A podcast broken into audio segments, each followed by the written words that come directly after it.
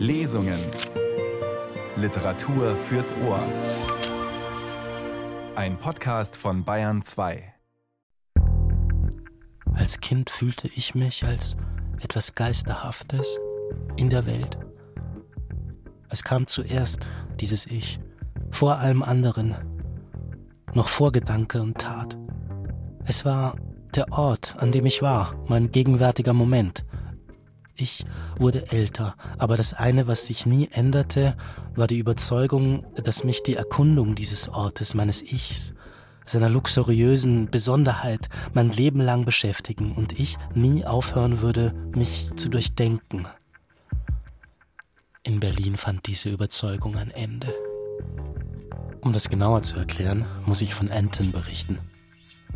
Um über Anton auf eine Weise zu sprechen, die irgendwie bedeutungsvoll sein könnte, muss ich die verschiedenen Ebenen vermischen, mich auf eine metaphorische Seilbrücke mit vielen fehlenden Trittbrettern hinauswagen und mir einreden wollen, dass ich nicht ins Leere treten werde.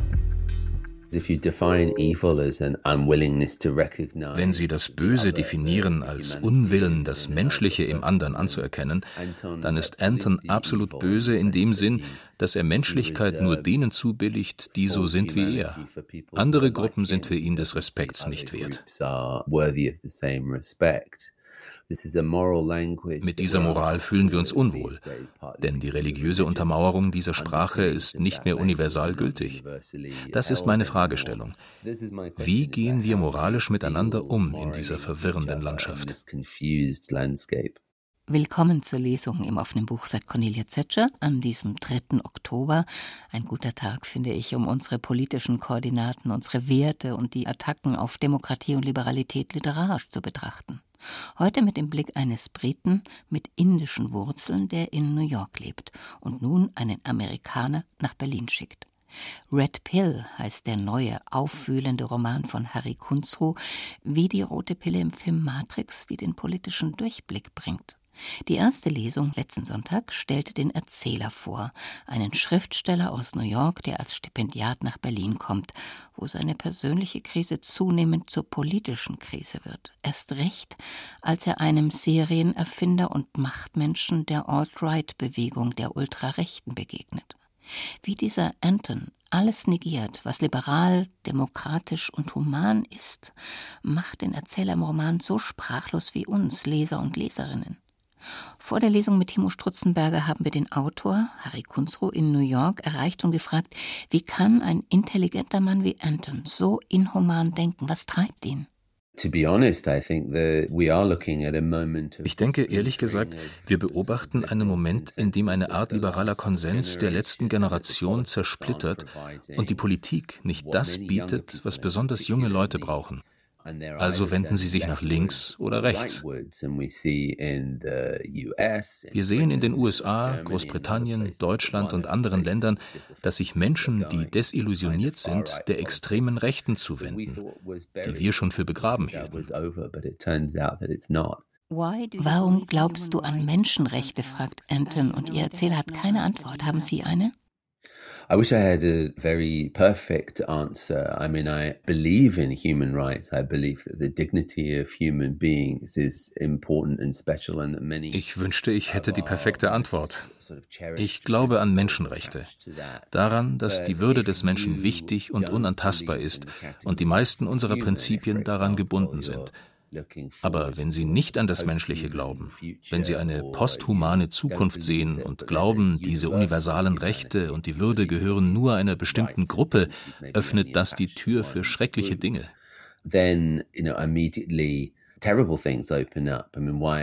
Das Ziel der Menschenrechte ist, Leute daran zu hindern, andere Menschen als Mittel zum Zweck zu benutzen, anstatt als Zweck an sich zu sehen. Das ist eine miserable Übersetzung von Kants Ideen. Wir leben in einer Zeit, in der alte Ideen des Menschen in Frage gestellt werden, durch Technologien, aber auch durch Philosophien. Aber wir verstehen nicht ganz, wie wir das bewahren können, was wir behalten wollen. Wir möchten sagen, der Mensch ist etwas Besonderes. Wir sind wichtig und die Dinge, die mit unserem Menschsein verbunden sind. Aber wir glauben weniger als bisher an die Quellen von all dem. Es ist eine komplizierte Frage, aber eine dringliche. Complicated question, but an urgent one. Also Mich führt das zu der Frage, ob das Böse in der menschlichen Natur steckt. Anton scheint die Inkarnation des Bösen in uns, in allen Menschen. He's a person who believes very strongly in reason and who believes that most motivates his liberal enemies is confused sentiment. Er glaubt an die Vernunft. Er glaubt, seine liberalen Feinde seien von einem verwirrenden Sentiment geleitet. Er denkt ganz rational, wir sollten uns optimieren. Wir müssen intelligenter werden, um eine Art Apokalypse zu überleben. These thinkers feel that we're in a moment of crisis and that only a kind of Viele dieser Denker spüren, wir sind in einer Krise und nur eine Art Kriegsmentalität sei angebracht. Es sei sentimental für andere zu sorgen, zu glauben, jeder habe dieselben Rechte und Möglichkeiten. Und deshalb genügt es ihm zu glauben, er gehöre zu einer kleinen Elite, ideas about eugenics and breeding a future elite are part of his thought. Ideen von Eugenik und von der Zucht einer künftigen Elite sind Teil seines Denkens. Anton ist typisch für Leute, die im Internet Kommentare abgeben. Und dahinter steht ein schonungsloses und elitäres Denken. Solche Leute glauben nicht an die Gleichheit. The thinking of an elite it comes back to the national socialist when you talk about Dieses elitäre Denken führt zurück zum Nationalsozialismus. Sie sprachen ja von Eugenik. Ich weiß, wie die Welt funktioniert, sagt Anton. Ich bin der Magus des Nordens, sagt er, ein aggressiver Machtmensch, der andere erniedrigt. Interessant ist, dass sein antiliberales Denken tiefe historische Wurzeln hat. Sie erwähnen die Philosophie. Anton bezieht sich auf de Maistre, einen brillanten antiliberalen liberalen, antidemokratischen Philosophen des 18. Jahrhunderts. Deshalb die Frage, steckt das Unmenschliche in uns Menschen? Ich denke nicht, dass es in der menschlichen Natur liegt, aber es ist eine politische Tradition. De Maistre war ein scharfer Gegner der französischen Revolution. Er glaubte an die Pflicht des Menschen, sich Gott und Gottes Willen zu unterwerfen, welche Könige, welche Macht der Welt auch immer über uns herrschen würde. Wo fanden Sie das Modell für Anton? Ich habe immer die extreme Rechte im Internet beobachtet, vor allem die Intellektuellen der extremen Rechten. Und in den letzten zehn Jahren sah ich eine wachsende intellektuelle Kraft, eine neue Art kulturelles Vertrauen in die extreme Rechte. In den USA sahen wir das in der Basis für Donald Trump. Einige seiner jüngsten Unterstützer sind Produkte dieser Internetkultur. Und in Deutschland sehen Sie das bei der AfD und an anderen Orten in der Welt. Die Rechte wächst. Und wir haben in Schlachten zu kämpfen, von denen wir dachten, sie seien längst geschlagen. Haben wir, wie im Science-Fiction-Film Matrix, zu viele blaue Pillen geschluckt, um eine simulierte Welt zu sehen? Brauchen wir die rote Pille, um klar zu sehen? Das stimmt. Wenn ich über unsere Selbstzufriedenheit rede, meine ich etwas wie die blaue Pille aus Matrix, die Pille, die einen in bequemen Illusionen von der Welt belässt. Der Romantitel ist ironisch, denn die Red Pill wird benutzt von den Rechten, die die Leute ideologisch zu ihrer Weltanschauung bringen wollen. Wenn man die rote Pille nimmt, sieht man die Welt durch die Linse der Macht und des Kampfes, des Rassenhasses und der Verschwörung und so weiter. Die Wahrheit zu sehen ist für jeden ein wichtiger Prozess, was auch immer man als Wahrheit sieht.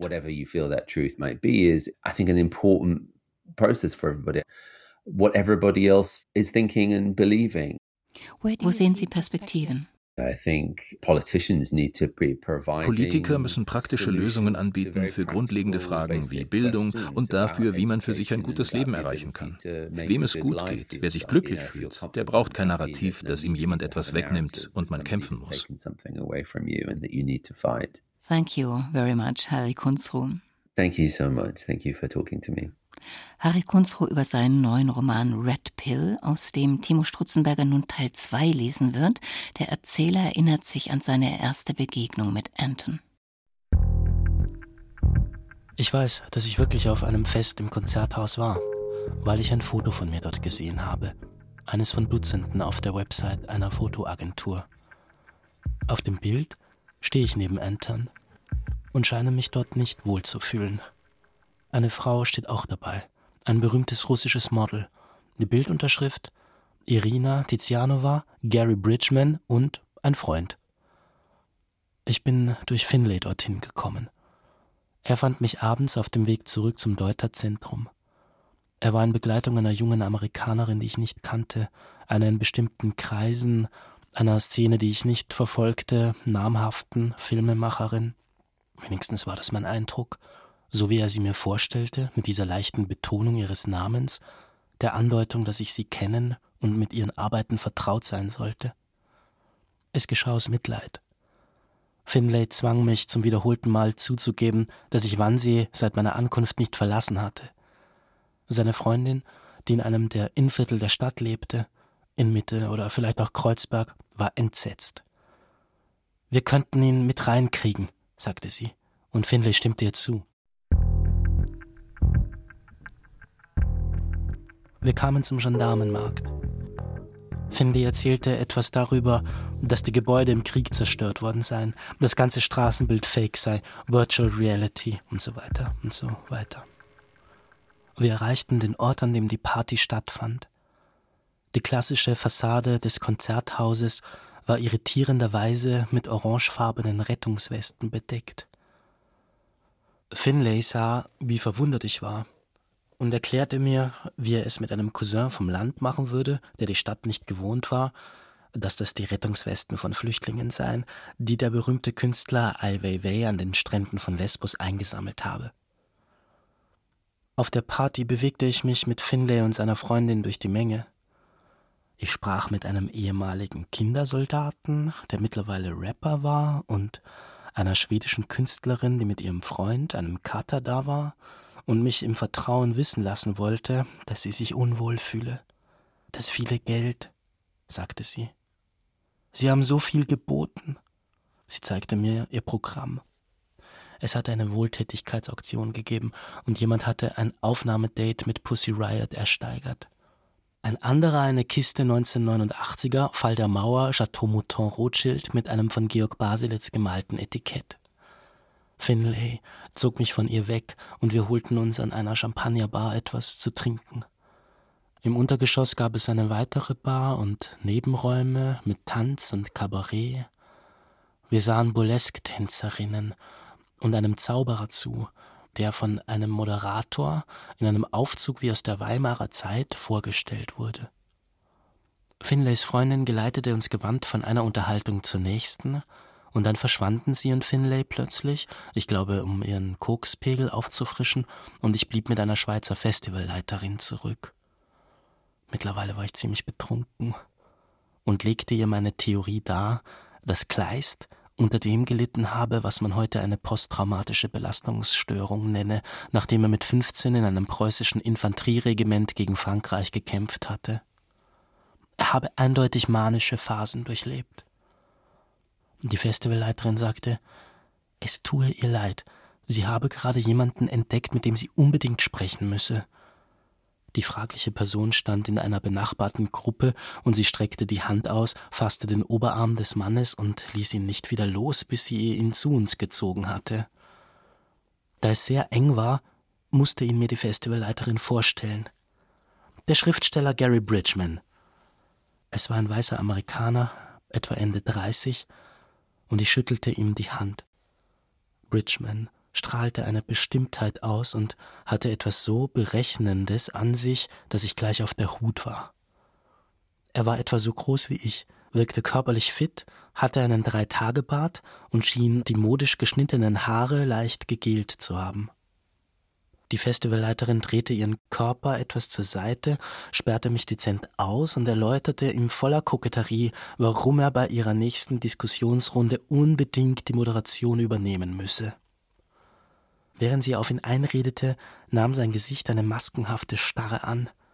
Sie war beharrlich, hatte in vollem Visier, und ich sah, wie er begriff, dass er einen Weg finden musste, um sie abzuschütteln. Er nahm kurz Blickkontakt mit mir auf und bemerkte wohl, dass ich wusste, was er dachte. Denn er benutzte mich für ein fieses, aber unbestreitbar virtuoses Manöver, das damit begann, dass er ihr mit den Fingerspitzen über die Wange strich, als sie darauf sichtbar beleidigt und, wie ich dachte, auch ein wenig erregt, die Hand unwillentlich ans Gesicht hob, ließ er ein mächtiges Grinsen auf seinem Gesicht aufziehen, ganz so, als reagierte er auf etwas, das direkt hinter ihrer rechten Schulter gesagt oder getan wurde, etwas vorgeblich höchst Witziges gefangen zwischen der plötzlichen Verletzung ihrer Distanzzone und der Angst, etwas zu verpassen oder schlimmer, ihr soziales Gespür eingebüßt und sich irgendwie blamiert zu haben, verlor die Festivalleiterin einen Moment lang die Übersicht. Wie benommen wandte sie sich nach rechts, um nach der Quelle des nicht gehörten Bonbons zu sehen, und diesen Moment nutzte Bridgman, um nach links zu mir durchzustechen. Er fasste mich bei der Schulter und schob mich durch eine Lücke zwischen zwei Kellnerinnen hindurch in eine Öffnung, eine Lichtung in der Menge. Gehen Sie weiter, sagte er. Tun Sie so, als fänden Sie mich witzig. Sein Akzent war von einer transatlantischen Unbestimmtheit. Die merkwürdige Brownsche Bewegung von Partys spuckte uns hinaus in einen Gang. Wir lachten, zunächst vorgetäuscht, dann wirklich, ich zumindest, als mir bewusst wurde, wie unhöflich wir gewesen waren. Zwei freche Jungs, die ihrer Mutter entwischt waren. Erst als wir an der Theke standen, dämmerte mir, dass ich ganz genau wusste, wer er war. Und ich bekam Angst. Sieht man sich jemandem von Angesicht zu Angesicht gegenüber, den man gegoogelt hat, fühlt man sich sofort verschlagen und hinterhältig. Ich hatte ein Bild von diesem Mann gesehen, wie auf einem Motorrad die Mojave-Wüste durchquerte. Auf dem Cover eines Branchenmagazins aus Hollywood hatte ich ihn gesehen, wie er vor einem ausgebrannten Auto posierte der Zerstörer. Wie Gary Bridgmans gewaltstrotzende Vision das Fernsehen verändert hat. Dafür war er wie ein Kriegsreporter gestylt. Kampfhose und Stiefel, ein khakifarbenes Buschhemd und eine in die Haare hochgeschobene dunkle Brille. Hinter dem Autowrack war ein Bild an die Mauer gesprayt, als berichtete er direkt von der Front des Rassenkrieges. Er hatte eine Kamera um den Hals hängen und hielt ein verdammtes Notizbuch in der Hand. Alles an dem Bild hatte mich wütend gemacht, und doch hatte ich so viel Zeit damit verbracht, mir seine Serie anzusehen. Stunden über Stunden hatte ich davor gehockt. Wir prosteten einander mit zwei Cocktails zu, die wir einfach von einem vorbeikommenden Tablett genommen hatten. Mann, sagte er, haben wir die Tusse verladen? Bei dem Wort Tusse zuckte ich zusammen, mimte Zerknirschung um es zu verbergen, verzog das Gesicht und hob mit einem Was soll man machen Schulterzucken das Glas. Tja, ich schätze, wir fahren dann wohl nicht in die Schweiz. Er lachte. Das war so, so daneben. Er sagte, ich solle ihn Anton nennen. Ich habe nie herausgefunden, ob es ein Mittelname oder etwas völlig aus der Luft gegriffenes war. Wir redeten über irgendetwas Unverfängliches, ich kann nicht mal mehr sagen was, da ich geistig wie körperlich taumelte, betrunken, aber gleichzeitig hyperaufmerksam. Mein Nervensystem signalisierte mir, dass es kurz davor stand, eine Kampf- oder Fluchtreaktion auszulösen. Alles in Ordnung? Ja klar, mir ist nur ein bisschen schwindlig. Ich versuchte mich zusammenzureißen. Ich muss Sie fragen, sind Sie nicht der Regisseur von Blue Lives? Er zuckte mit den Schultern.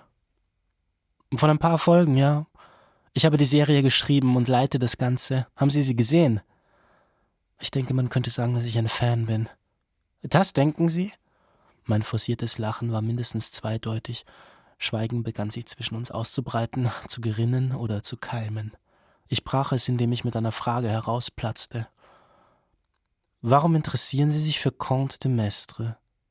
Es klang nicht natürlich, es war einfach nicht das, was man so sagte. Und es ist nicht immer eine gute Idee, mitten auf einer Party, auf der die Hälfte der Leute die andere Hälfte dazu zu überreden versucht, mit ins Hotel zu kommen, ein ernsthaftes Gespräch über die Arbeit von jemandem anzufangen. Anton tat so, als verstehe er nicht, was ich meinte. Entschuldigung, für wen, sagen Sie? Da wurde mir klar, dass ich auf etwas Merkwürdiges gestoßen war, weil er so offensichtlich log. Mestre. Nie gehört. Kommen Sie, Sie zitieren ihn. Ich tue was? Sie zitieren eine Menge Leute im Blue Lives. Heraklit, Schopenhauer, Emile Cioran, Das ist nicht gerade normal für eine Krimiserie. Und soweit ich es überblicke, verlieren sie in Interviews kein Wort darüber, sodass es ihnen wahrscheinlich nicht einfach nur darum geht, intellektuell rüberzukommen. Da passt aber jemand auf. Blue Lives hat einen sehr pessimistischen Ton. Das ist eine Möglichkeit, es auszudrücken. Wenn ich da aufgehört hätte, ich hätte zur Toilette gehen können, hätte mich umdrehen, die Party verlassen und hinaus in die Kälte treten können. Es stand mir frei, alles das zu tun. Einer der Knoten, der sich nur schwer lösen lässt bei diesem Zusammentreffen mit Anton an dem Abend, ist die Frage, wie viel von dem, was mir in den folgenden Monaten passiert ist, auch ohne ihn passiert wäre. Letzten Endes mag es nicht wichtig sein, zumindest für niemanden außer mich. Trotzdem, ich würde es gerne wissen. Es würde helfen. Ich hörte den vertrauten Ton von Hysterie in meiner Stimme und versuchte dagegen anzugehen. Ist es das? Glauben Sie das wirklich? Dass es ein Kampf jeder gegen jeden ist, dass wir in der Hölle leben? Er zuckte mit den Schultern und sprach mit der getragenen Stimme eines Filmmoguls. Wenn ich eine Nachricht rausschicken wollte, würde ich es mit Western Union tun. Ach, kommen Sie. Was Sie da gleich alles denken, lassen Sie es lieber. Es ist Unterhaltung. Sie nehmen das alles zu ernst. Es nervt unendlich gesagt zu bekommen, was man ernst nehmen soll und was nicht. Was kann ein Fremder schon über meine Interessen und Prioritäten sagen? Nichts. Warum also diese Äußerung? Antons ironischer Ton vertiefte meinen Ärger noch. Aber Sie haben diese ganzen literarischen Anspielungen eingebaut. Das ist ein ziemlicher Aufwand, wenn es reine Unterhaltung ist. Ich meine, wie haben Sie überhaupt das Studio dazu gebracht, dem zuzustimmen? Ich weiß nicht, was Sie mit Aufwand meinen. Sie sind Autor, Sie wissen doch, wie es ist. Schlechte Autoren leihen, gute stehlen. Das ist nicht die ganze Geschichte. Nein? Warum Mestre? Sie wollen doch wohl nicht sagen, dass Sie am Pool lagen und zufällig die Soirée de Saint-Pétersbourg in die Hände gekriegt haben. Sie kennen Mestre tatsächlich? Ihnen ist schon bewusst, dass wir in diesem Gebäude wahrscheinlich die einzigen sind, die je von dem Mann gehört haben? Diese eine Rede. Darüber, dass die ganze Erde auf ewig in Blut getaucht ist. Sie haben das Ende weggelassen. Er hob die Hände. Bevor Sie da tiefer einsteigen in was auch immer, würde ich gerne wissen, also, ist das Ihr Spezialgebiet? Sie lehren irgendwas aus dem 18. Jahrhundert? Nein, das heißt nicht speziell, ich bin kein Spezialist, ich habe kein Spezialgebiet. Also ein Generalist. Ja, der mit mir über einen französischen Aristokraten aus dem 18. Jahrhundert reden will. Richtig? Ich habe mir genau angehört, was Sie Carlson sagen lassen. Ein paar Mal mit den Schreien im Hintergrund. Ich weiß übrigens nicht, wie Sie damit klarkommen beim Schneiden und so weiter. Immer wieder. Das sind echte Schreie. Was? Ich mache nur Spaß. Fahren Sie fort. Okay. Entschuldigung, ich meine, richtig. Sie haben die letzten Zeilen weggelassen. Mestre redet in den Soiree von der Erde als eine Art Opferaltar, auf dem alles Leben auf ewig hingeschlachtet wird. Immer und immer weiter, bis es, wie er sagt, vollbracht ist. Da brechen sie ab. Ja, wie Sie sagen, ist es schwer, den bizarren Scheiß an den Studio-Fritzen vorbeizukriegen und die Rede war sowieso schon ziemlich lang. Wirklich? Das ist alles? Was soll ich sagen? Man muss wissen, welche Schlachten man schlagen will. Ich nun, ich, ich habe es nachgeschlagen. Mestre führt den Satz weiter. Bis zur Vertilgung des Bösen, bis zum Tode des Todes. Also ja, die Welt ist ein Schlachthof, aber er sagt nicht, dass sie damit endet. Das ist nicht die Bedeutung des Lebens. Es gibt Erlösung. Er mahnt seine Leser, Gott zu gehorchen, weil die einzige Hoffnung auf Errettung aus dem irdischen Fleischwolf der Himmel ist. Das verstehe ich nicht. Der Fleischwolf. In Ihrer Version ist das alles. Das wollen Sie mir vorwerfen, dass ich die Erlösung weggelassen habe? Nein. Gut, weil das unglaublich lahm wäre. Obwohl vielleicht nicht, wenn Sie eine Art Christ sind. Sind Sie das? Was? Eine Art Christ. Nein, Sie kommen mir eher wie der säkulare Typ vor, der an den Fortschritt glaubt, die Religion der Liberalen. Ein Kellner kam mit einem Tablett mit Drinks vorbei. Ich tauschte mein leeres Glas gegen ein volles. Sie wollen nichts, worauf Sie hoffen? Etwas, worauf Sie zuarbeiten können? Was? Warum sollte ich etwas brauchen, auf das ich zuarbeiten kann, so lustig es auch klingt? Weil ich verstummte. Ich hatte dieses leere Gefühl in meiner Brust, das für gewöhnlich bedeutete, dass ich etwas übersah. Ich war zu betrunken, um eine Diskussion zu führen oder auch nur einer zu folgen. Ich wusste, ich klang hoffnungslos naiv. Ich wollte etwas dazu sagen, dass die Menschen immer der Zweck und nie das Mittel sein sollten und wir Kraft unserer Handlungsfähigkeit Rechte haben. Ich wollte Anton sagen, dass seine nihilistische Fernsehserie die Würde des Menschen verhöhnte. Am nächsten Tag würde sich das alles durch den ätzenden Nebel meines Katers in ordentlicher Reihenfolge vor mir ausbreiten. Anton seufzte, als hätte er Nachsicht mit einem schwierigen Kind. Ich dachte, Sie sagten, Sie hätten Mestre gelesen. Ich zuckte mit den Schultern. Quizfrage. Von wem hängt alle Größe und Macht ab? So betrunken ich war, ich kannte die Antwort. Es war die berühmteste Passage in Mestres Schriften. Dem Henker. Ein Punkt für Sie. Es gibt keinen Staat ohne die Androhung von Gewalt. Es ist die einzige Möglichkeit, die Menschen dazu zu bringen, dass sie gehorchen. Der Henker ist diese Drohung. Er ist es, der die Axt schwingt. Was soll das heißen? Wir brauchen Carson, weil er der Henker ist? Der Henker ist kein Krimineller, er ist ein Priester. Das Schafott ist sein Altar. Alle beten dort, auch die, die vorgeben, es nicht zu tun.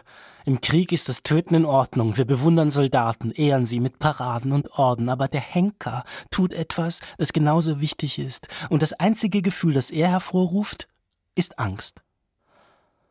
Carson ist nichts als ein mieser Bulle, der raubt und Verdächtige foltert. Hör nur zu, beschimpfen Sie ihn wenn sie sich dann besser fühlen, aber sie sind auf ihn angewiesen, das wissen sie. Sie fürchten und hassen ihn, weil er etwas tut, was sie nicht können und von dem sie insgeheim wissen, dass es getan werden muss. Die Gesellschaft braucht Angst. Das ist unser schmutziges kleines Geheimnis. Die Diskussion geriet durcheinander. Ich sagte, was Carson tue, sei moralisch nicht richtig, und Anton warf mir vor, einer dieser Leute zu sein. Ich fragte ihn, was für Leute er meine. Und er sagte, die, die von Moral redeten, wenn sie Politik meinten, und von Politik, wenn es um Moral gehe. Was ich Politik nannte, war seiner Meinung nach kaum mehr als Überempfindlichkeit. Es gebe Leute, die handelten, und solche, die die Hände rängen und so täten, als würden sie irgendwann in der Zukunft handeln, wenn sie geklärt hätten, was moralisch sei und was nicht. Ihre sogenannte Moralität sei nichts als eine Lähmung. Und tatsächlich hätten sie ihre Handlungsmacht an andere delegiert, an Männer, die keine erstarrten Kanickel seien, sondern täten, was getan werden müsse. Ich sagte, er klinge wie der typische Autor, den es insgeheim ärgere, dass er kein Mann der Tat sei. Wenn er wirklich Feuerwehrmann oder was immer sein wolle, warum ziehe er dann nicht los und lösche Feuer, anstatt Fernsehserien zu schreiben? Zum ersten Mal sah ich ihn wütend, er schnaubte etwas von Kretelei und zog sich in sich zurück. Anton sah, dass ich kurz davor stand, ihm vom Haken zu gehen. Stellen Sie sich nicht so an, sagte er. Kommen Sie mit oder bleiben Sie im Dunkeln. Vieles von dem, was er sagte, hatte diesen besonderen Klang der Doppeldeutigkeit. Kommen Sie oder bleiben Sie im Dunkeln, als wollte er mich in ein Geheimnis einweihen, mir die rote Pille anbieten. Zum Teufel dachte ich. Ich hatte Hunger.